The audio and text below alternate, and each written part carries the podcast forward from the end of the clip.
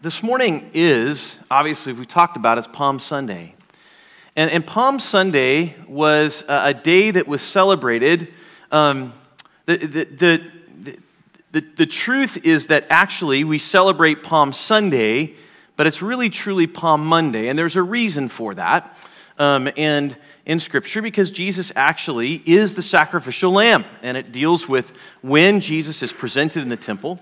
But more importantly, Palm Sunday is that day where Jesus begins coming into the city of Jerusalem, and as he comes into the city of Jerusalem, he is beginning to fulfill the promise that God has, that the time is now for the fulfillment of the promise that Jesus will die and rise again.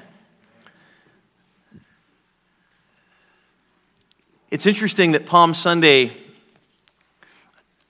for somebody like myself who grew up in the church, Palm Sunday was a little bit confusing for me because I was always told that this was when Jesus the King rode into the city. And they, you know, I don't know if for those of you who grew up in the church, one of the things that was really common was you'd cut out paper like palms and then you'd wave them around, right? And people would walk through. And so it was always like this kind of festive event with palms, and then it was like, what is the big deal? Like, I don't get it. You're right? And then it was always like, well, they celebrate them one day and the next day they don't. I don't get it. I don't understand what this means. And I think that's true for a lot of us at times within the church, that Palm Sunday becomes this kind of lead-up Sunday which says, okay, here's the marker of Jesus. This is just the Sunday to get us ready for Easter. But the truth is there's more to it than that. There's more truth to it than just simply kind of this preparation Sunday. The emphasis on Palm Sunday is generally the idea of kind of the calm before the storm, the celebrated arrival of the King followed by the impending rejection of the people. And we're told in the Gospels that Jesus came down and rode down into the city of Jerusalem. And it's interesting, when I was in Israel in 2008, one of the things was that they feel like they know the road, or at least they certainly know that the mountaintop that he rode down into the valley and then up into the city as he came with this donkey, on this mule. And it's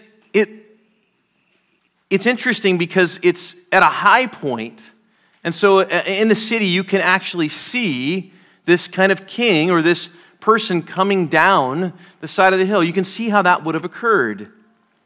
But the amazing part of it is it wasn't just that Jesus was coming down this hill and into the city to be presented as the sacrificial lamb for our sin, but it was that he was actually fulfilling God's promise in his word.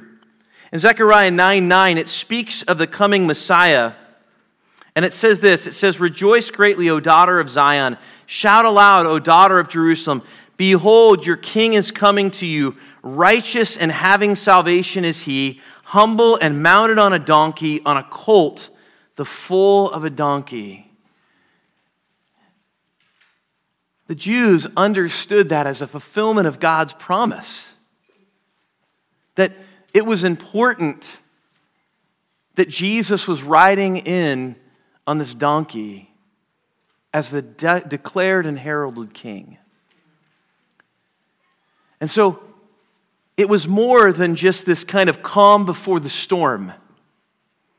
It was a reminder of the faithfulness of God. It was declaring God's faithfulness to fulfill his word, that God had promised that he would send a Messiah, and here was this Messiah coming just as had been told. And so, the heart of Palm Sunday is really about God's faithfulness, the time for the promised Messiah to redeem his people. And that time had come. And so this morning, we're going to look at Acts 10, and we're going to look specifically at the first part of Acts 10. And we're going to see that it's only through God's loving faithfulness that mankind is drawn to him and experiences salvation through the righteousness of Christ. So let's go ahead and stand together as we look at this passage together, Acts chapter 10. We're going to start in verse 1. And as we look at this passage, we're going to see something unique. And so as we're going through this passage, we're going to see the gospel go into what remains to be all of the world. The gospel begins to go to the Gentiles. And this is what it says. At Caesarea, there was a man named Cornelius, a centurion of what was known as the Italian cohort, a devout man who feared God with all his household, gave alms generously to the people, and prayed continually to God. About the 9th hour of the day, he saw clearly in a vision and an angel of God come in and say to him, he said simply this, "What is it?" And he said to him, "Your prayers, your alms have ascended as a memorial before God, and now send men to Joppa and bring one Simon who is called Peter. He's lodging with one Simon, a tanner, whose house is by the sea." When the angel who spoke to him had departed, he called two of his servants and a devout soldier from among those who attended him, and having related everything to them, he sent them to Joppa. The next day, as they were on their journey and approaching the city, Peter went up. He went up on the housetop about the 6th hour to pray, and he became hungry and wanted something to eat, but while they were preparing it, he fell into a trance and saw the heavens open and something like a great sheet descending, being let down by its four corners upon the earth. In it were all kinds of animals and reptiles and birds of the air, and there came a voice to him, "Rise, Peter, kill and eat." But Peter said, "By no means, Lord, for I have never eaten anything that is common or unclean." And the voice came to him again a second time, "What God has made clean, do not call common." This happened 3 times, and the thing was taken up at once to heaven. Now, while Peter was inwardly perplexed as to what the vision that he had seen might mean, behold, the men who were sent by Cornelius, having made inquiry for Simon's house, stood at the gate and called out to ask whether Simon was called Peter was lodging there. And while Peter was pondering the vision, the Spirit said to him, "Behold, 3 men are looking for you. Rise and go down and accompany them without hesitation, for I have sent them." And Peter went down to the men and said, "I am the one you're looking for. What is the reason for your coming?" And they said, "Cornelius, a centurion, an upright and God-fearing man who is well spoken of by the whole Jewish nation, was directed by a holy angel to send for you to come to his house and to hear what you have to say. So he invited them in to be his guests." The next day he rose and went away with them, and some of the brothers from Joppa accompanied him, and on the following day they entered Caesarea. Cornelius was expecting them and had called them together, his relatives and close friends. When Peter entered, Cornelius met him and fell down at his feet and worshipped him. But Peter lifted him up, saying, "Stand up, I too am a man." And as he talked with him, he went in and found many persons gathered, and he said to them, "You yourselves know how unlawful it is for a Jew to associate with or to visit anyone of another nation, but God has shown me that I should not call any person common or unclean. So when I was sent for, I came without objection. I asked then, why you sent for me?" Cornelius said this, "4 days ago, about this hour, I was praying in my house at the 9th hour, and behold, a man stood before me in bright clothing and said, 'Cornelius, your prayer has been heard, and your alms have been remembered before God. Send therefore to Joppa and ask for Simon, who is called Peter. He is lodging in the house of Simon, a tanner by the sea.' So I sent for you at once, and you have been kind enough to come. Now therefore we are all here in the presence of God to hear all that you have been commanded by the Lord." Father, may that be our prayer this morning. That, Lord, that we are here to hear all that has been commanded by you. Father, may it be your word that speaks this morning. May you move me aside. May it be you who brings your word. Father, may I simply just be a servant of yours. Father, may the things that are upon our heart this morning, may we lay them at your feet. May we give them to you. May we release them to you, God. Lord, you are faithful to deal with those things that we place at your feet. And so, God, may you stir our hearts this morning. May you encourage us. May you convict us in areas where we need to be challenged. Father, may you teach us. Lord God, this morning, may we leave a changed people as we grow in our understanding of your faithfulness. And we ask this in your name. Amen.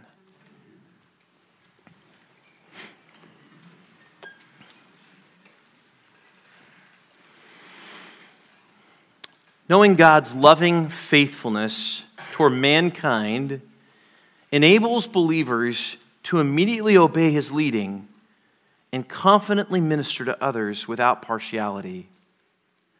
Knowing God's loving faithfulness toward mankind enables believers to immediately obey his leading and confidently minister to others without partiality.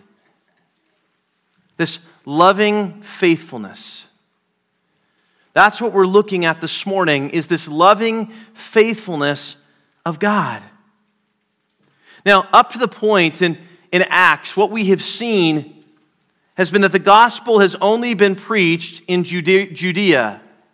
It's only been preached in the regions of Jerusalem and Judea. And then in chapter 8, we saw it go out into the region of Samaria.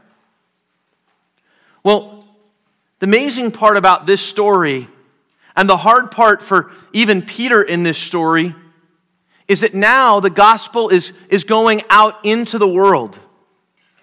The gospel being that Jesus died for our sin because we are sinners. And that he died for that sin. He took the weight of our sin upon him. And in essence was made sin for us. Took the penalty of our sin.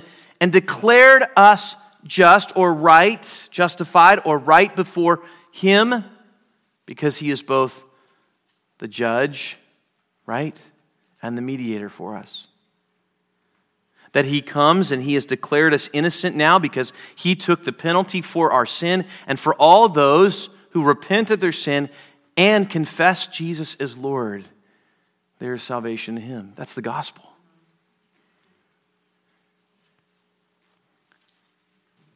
As a part of that gospel is the fact that when we come to Jesus Christ, that we are then given his Spirit to live within us, to live in the power of Christ, so that we might walk in righteousness.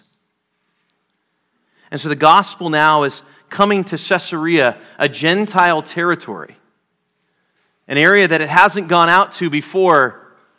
An area that the Jews look upon and they consider the Gentiles like dogs.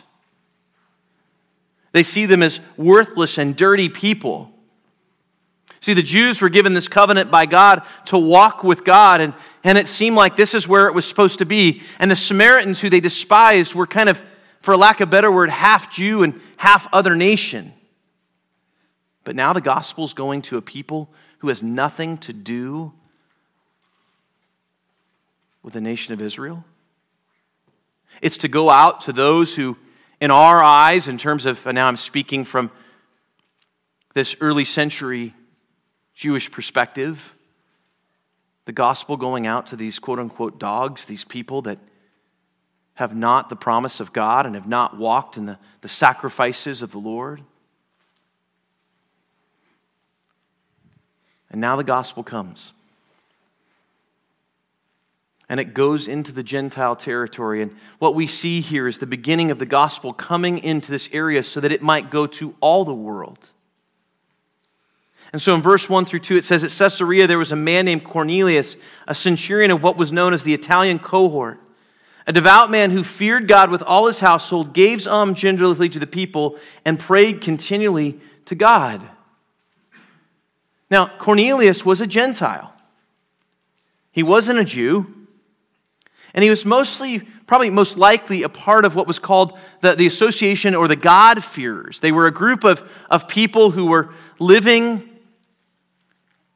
in Caesarea, who were not Jewish, but who were attending synagogues. And because they had not been circumcised, they could not be allowed really into the inner circles of the synagogues or into the workings. And so they weren't considered part of the synagogue. They weren't considered part of the Jewish faith, but rather they were kind of sitting on the outside, believing that there was a God, but not really having any other answers. And so they were kind of seen as sitting on the outside looking in. It says here that Cornelius was a devout man. He was one who feared God. He had an awe for God. He gave alms, gave charity generously. And he prayed continually to God. He sought him. He sought out God. Now, there's no doubt that Cornelius was a good man. But the picture here is that Cornelius is a man who doesn't know God, because the way to know God is through Jesus. And the point here that he's beginning to make is that Cornelius needs the hope of Christ. And so while he's seeking God, he has yet to fully know God, because he doesn't have Christ.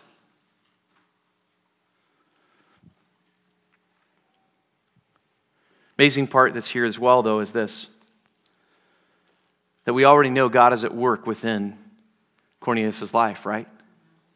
John 6:44 says, "No one can come to me unless the Father who sent me draws him, and I will raise him upon the last day." Before we ever respond to the message of Christ, God is at work within us. He's beginning to regenerate our soul, our heart. And so there is this work that's already beginning in Cornelius' life. And what we see here then is a picture of faithfulness, of God's faithfulness towards mankind. That's what we begin to see. This passage, we look at this text, it's often focuses simply on the impartiality of God, but it's more than that. It's about the faithfulness of God. It's about God's faithfulness towards mankind. And the first way that we see this, the first way that God's loving faithfulness towards mankind is demonstrated is through the fulfillment of his promises. Notice what it says in verse 1 through 8. "And he said to him, 'Your prayers and your alms have ascended as a memorial before God, and now send men to Joppa and bring one Simon who is called Peter. He's lodging with one Simon, a tanner, whose house is by the sea.'" So Cornelius is faithfully seeking God. We've already seen that God is the one who's actually at work first. Now Cornelius is faithfully seeking him. And so Cornelius' prayers haven't gone unheard, and his charity has been received by God. God sees these things. But what's more is that what we're beginning to see a picture of, and the encouragement that we can receive in this, is that God is faithful to reveal himself to those who are seeking him. Proverbs says this. Proverbs 8:17 says, "I love those who love me, and those who seek me diligently find me." Cornelius is consistently and continually seeking God. It's important that we understand this, because I think at times within the body of Christ, we understand that God is actually the one that opens our eyes, and he's the one that's drawing us towards him. But this side of heaven, we need to be a people who are seeking him. We can know that God is doing that work in our heart and giving us a desire for him, but then we have to be people who are also seeking him diligently. And the only way to seek him diligently is through Christ. And as we seek him diligently, his promise is this: that he will reveal himself. I think sometimes people say, "Well, I asked God to show himself, and he didn't show himself." 1, 2, 3, 4 times of asking is not seeking. Seeking is, do I really have a desire to know this God? The God of the universe, the creator of the universe, the God of faithfulness who fulfills his promises, the God who has sent us a Messiah in Jesus Christ. Do I really desire to know him?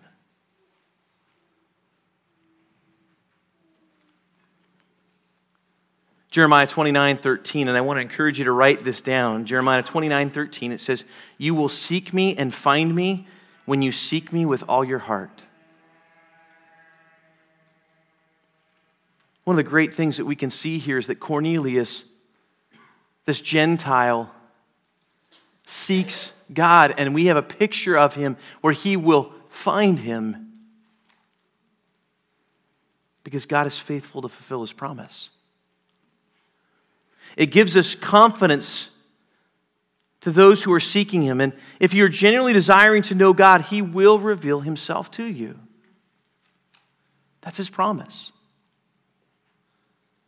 And that promise is fulfilled. Cornelius was seeking him, and what God was telling him was, listen, your prayers have been heard. I see you and I know you. It's important because God has called us to seek him. And even though God is the one who opens our eyes and draws us to him, we are called to seek him. His faithfulness is seen through the fulfillment of his promises. It's seen in verses that we just read, like Zechariah 9:9, when we see the prophecy fulfilled of the Messiah coming and riding on a colt or on a donkey. Over and over, God fulfills his promises. And his faithfulness is demonstrated to us through the fulfillment of his promises. For most of us, we can remember when promises were broken. For all of us, we probably can recall at least one time that a promise was broken.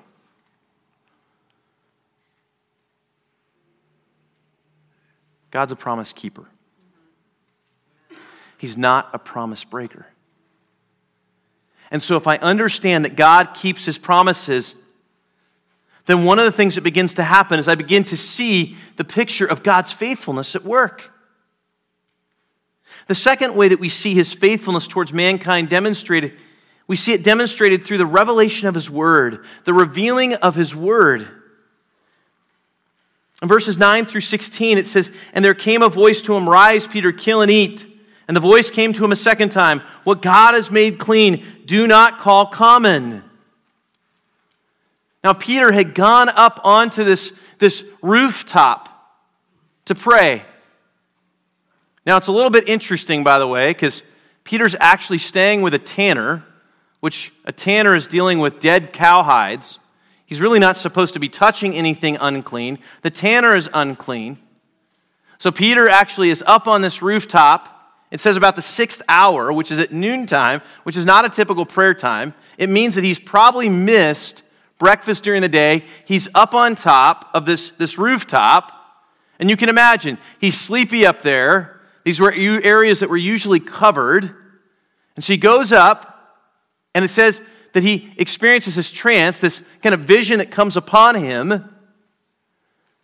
And this voice says, as he sees the sheet descend with all these animals, "Rise, Peter, kill and eat." Now, Peter's response is like much of our response. Our first default is no, or you're wrong, right? How many times have we seen Peter do this, right? Peter's response to God is, "No, Lord." Peter said, "By no means, Lord, for I have never eaten anything that is common or unclean," right? So Peter's probably here in a moment, you can imagine, he's thinking, is this some sort of test? What is this, right? And then notice what God does. He tells him simply, "What God has made clean, do not call common." And then notice what he does beyond this. It says this happened 3 times. Happened 3 times. So Peter's like, okay, I'm getting the picture now. Getting the picture. But it's God who is revealing it to him. You see, Peter had the same perspective of the Gentiles that everybody else did. He was struggling to understand that the Gentiles could possibly be clean. More importantly, he really didn't fully grab this because he already knew that food had been made clean. And so he begins to look at this and work through it. But the beauty of it is that in the areas that Peter didn't understand, God brought understanding. And so we see a God who is actively revealing his word to us. That's faithfulness.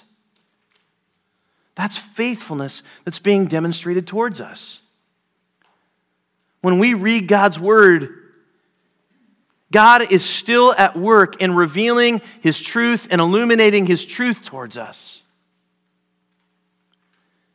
It doesn't mean that God's word changes. It means that God is still teaching us. And so in this moment, God begins the process of revealing his truth to Peter. And Peter doesn't understand it in the moment. Ever been there when you've read the Word of God and you just can't quite get it? Right? Ever been there where you've read the same passage for about the 20th time and all of a sudden you go, oh, I get it. Or you read it through and you've gone through a passage or section of Scripture repeatedly over and over and over again and you never see something jump out and all of a sudden it jumps out and you're like, boy, that's a new insight I've never seen before. That's God's revealing work, his revelation at work.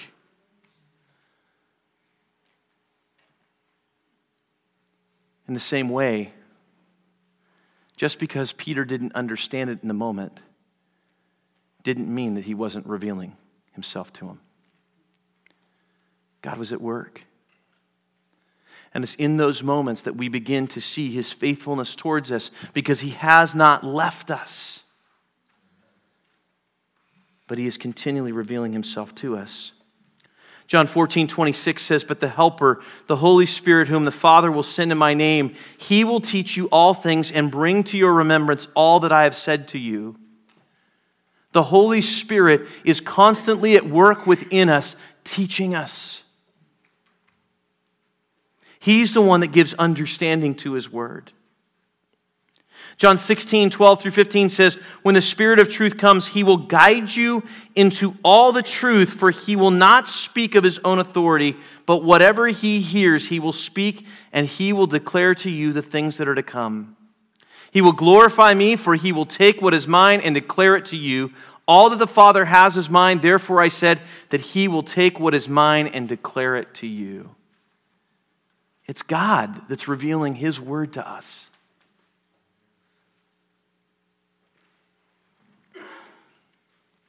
The third way that we see his faithfulness demonstrated to mankind is through the purpose of his people. The purpose of his people. Notice in verse 17-23, it says, "And while Peter was pondering the vision, the Spirit said to him, 'Behold, 3 men are looking for you. Rise and go down and accompany them without hesitation, for I have sent them.' Cornelius was directed by an angel to send for you to come."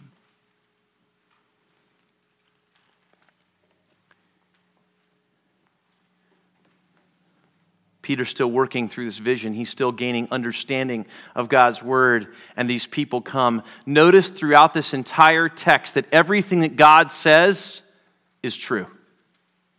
He says, "Go to Joppa and find Peter. This is where you will find him." It's where they found him. He tells Peter, "Listen, there are people downstairs waiting for you. Go to them and accompany them." And he goes to them. And then he comes back and he shares. He shares with the people. And what is being seen over and over again is God's word is faithful. It can be trusted.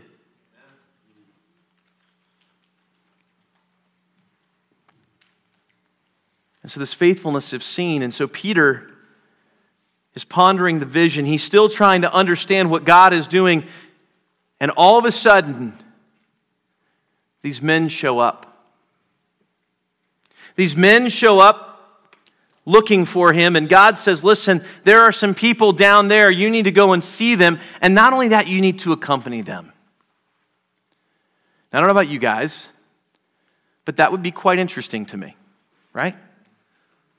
To come in and say, gosh, there are these people that are here. They've been sent. And God has just spoken to you and said, listen, I need you to go with them. Well, here's the beauty of it. God's faithfulness of going, sending. God's given us the privilege to be used as a part of his work, as a part of bringing fulfillment to his promises. Have you ever thought that when you go to share the gospel that you may be fulfilling God's promise?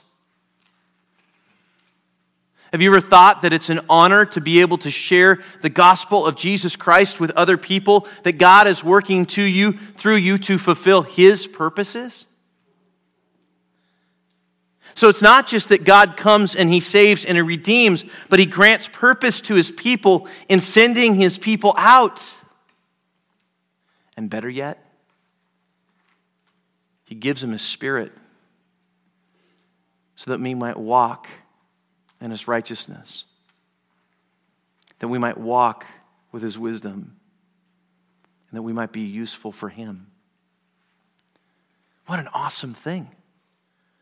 What an awesome thing. See, last week we saw that God desired to use believers to be the comforting presence of the Spirit in people's lives.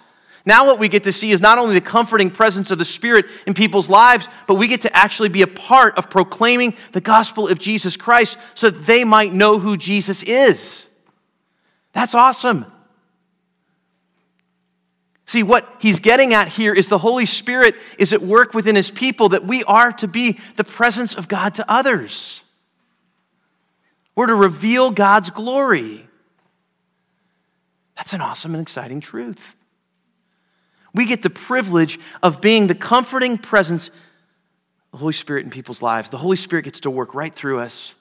And then we get the privilege of going and sharing with the message of salvation and the message of hope and the message of God's grace with people so that they too might walk in the freedom of God's salvation. Man, that is an honoring and awesome task for his church, is it not? Amen. That's what he's desiring from us. I was thinking about this going, do I ever really look at going and sharing my faith as this awesome experience that God's going to fulfill his power and work through me? Not as often as I think I should. I think a lot of times I go into situations going, okay, what's going to happen when I do this, right? God desires us, but not simply desires us to go. We need to see that that's part of God's faithfulness, that he wants to use us in this way.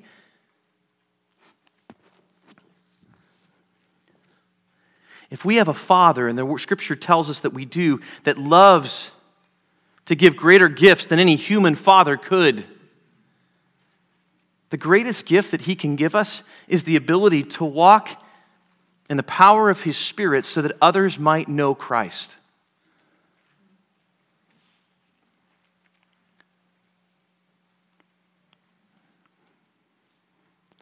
I was talking with a person recently who makes medical products. And this person doesn't know Jesus. But he spent probably 15 to 20 minutes excitedly telling me about what he does and how his product saves lives and how it's the best product in the world. We were sitting at a dinner table. He looked at me and he said, Tim, you should have had our products inside you. It's too late now, buddy. Right? I looked at him and said, I probably should have. After hearing how you sold this, I buy, you know? But I thought, do I share the same excitement for sharing the life-saving message of Jesus Christ with people? Do I really see it as an honor and privilege to share the gospel of Jesus Christ, that this is God's faithfulness demonstrated to me, that I get to be a part of his greatest gift? It's challenging. Peter is listening to this, and even though Peter doesn't fully understand yet what God is doing and why God is sending him over to Caesarea, and even understand that the gospel is for everyone, he doesn't grab that yet. He goes. He goes because he sees God at work.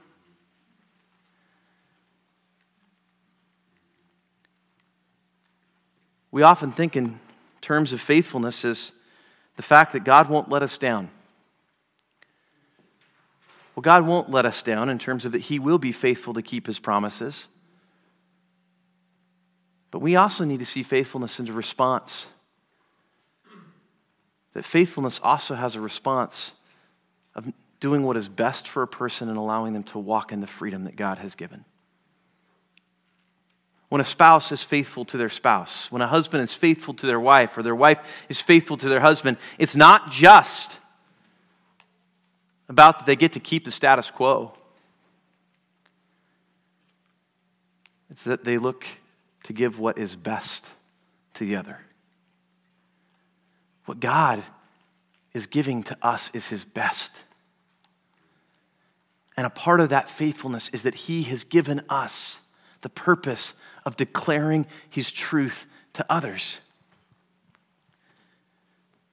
And so do we see that as an honor and as a privilege? Acts 1:8 simply says this. It says, "But you will receive power when the Holy Spirit has come upon you, and you will be my witnesses in Jerusalem and in all Judea and Samaria and to the end of the earth." Peter's going, and he is coming, and he is fulfilling God's purpose. He gets to be a part of bringing the gospel to the ends of the earth. We ought to rejoice over that. That ought to excite us as the body of Christ, that we get to be a part of what God is doing.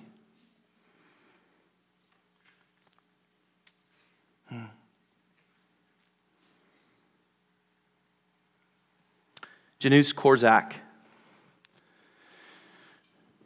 who was a German citizen during the Second World War, was overseeing an orphanage in Germany of Jews. The orphanage had 192 Jewish children, and when those children were imprisoned and taken to the gas chambers, Korczak was given the opportunity as a German citizen to leave the children. The last pictures of Korczak alive were with him holding the hands of the children as they walked into the gas chamber, him dying with them. And he made a quote. He said, "I exist not to be loved and admired, but to love and act. It's not the duty of those around me to love me. Rather, it's my duty to be concerned about the world and about man." God has called us to be the people that bring his gospel and his truth. We live in a culture that desires and demands its rights. And yet Jesus laid down his right for us. We need to be a people who lay down our rights for others, and most importantly, for Christ. When we start hearing words in our mouths like, "I deserve," well, then we need to start talking about what we really deserve. As sinners, what we really deserve is death. But it's by God's grace and mercy that we have life. And when those words "deserve" come out of my mouth, know that we're not speaking from a place of humility, but we're speaking from a place of pride, of self-preservation and self-glorification. Because our lives in Christ are about what we don't deserve. It's about the mercy and grace of God.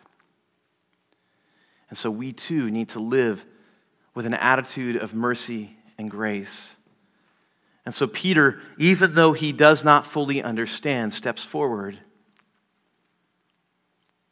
and is obedient to God. And God demonstrates his faithfulness through the purpose of his people. The fourth way that he demonstrates his faithfulness is through the last part of this passage, which is probably the most well-known part of this passage. But it's through his impartiality. It's through his impartiality. It says that Peter came and he stood with Cornelius, and as he entered the home, Cornelius bowed and fell at his feet. Now, there's two reasons here that Cornelius would bow and fall at his feet. One is possibly thinking that because his prayers had been answered, that Peter himself may have had an element of divinity to himself, part of God. Now, it brings up the point that when people don't know the gospel, they will worship something. And it's one of the reasons that we are called to proclaim the gospel, so that they might know the truth. Because if they don't know the truth, even if they are seeking God, but if they've not heard the truth, they will worship the wrong thing. We hear things all the time in our own culture, do we not? I have a family member who always talks, and he shares things constantly with me, and will say, hey, guess what? The universe. And it's the reason it's tragic to me, because his flesh cries out and says, listen, there is a God, but I don't know who he is. And he knows that there is something. And so as we've talked about the gospel, well, his heart is still resistant to the gospel. But that's God's job to change his heart. The truth is that we need to be clear about where the source of hope is. We bring that message. This message is to be a complete message that Christ has died for all who believe. There's no partiality. It's not based upon race. It's not based upon sex. It's not based upon anything. There is no partiality. Male, female, any nationality, any color, for all who believe. For all who believe. And so this gospel comes, and notice what Peter says. And he said to them, you yourselves know how unlawful it is for a Jew to associate with or to visit anyone of another nation. But God has shown me that I should not call any person common or unclean. So when I was sent for, I came without objection. I asked them why you sent for me. So here's the thing. The other thing that Peter does, is that when Cornelius bows at his feet, he raises him up and says, I too am a man. Stand up, rise up, I too am a man. You know what he does in that moment? He says, I'm the same as you. I'm the same as you. I too am a person that needs the mercy of God. I too am a person who needs the grace of God.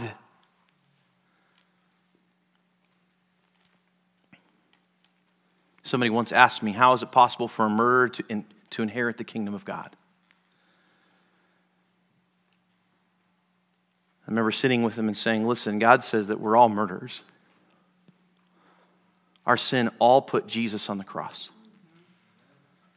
And that all sin, whether small or large, is worthy of death. The beauty of it is, I don't get what I deserve. And the beauty for the murderer who comes to Christ, who repents of their sin and turns their life and confesses it towards Jesus, confesses Jesus as Lord, guess what? He too inherits the kingdom of God. In this moment, Peter took Cornelius and he stood him up and he said, I too am a man. And I believe that it was in those moments that Peter began to understand what was happening and what was at work, where at that point, he's able to look and say, listen, you know it's unlawful for me to be even in your house. But you know what? What God has called clean, I'm not going to call common. And so there is no partiality in the gospel. And so the gospel begins to go into the nations, into the world. And Romans 1:18 through 21 tells us something. It tells us something even more. It says simply this about the world. It says, "For the wrath of God is revealed from heaven against all ungodliness and unrighteousness of men who by their unrighteousness suppress the truth. For what can be known about God is plain to them, because God has shown it to them. For his invisible attributes, namely his eternal power and divine nature, have been clearly perceived ever since the creation of the world." He's saying, listen, at a very basic level, man knows that God exists. That's why man turns to many things, because they don't know the gospel or because they harden their hearts towards the gospel. Romans 2:11 goes on and it says this.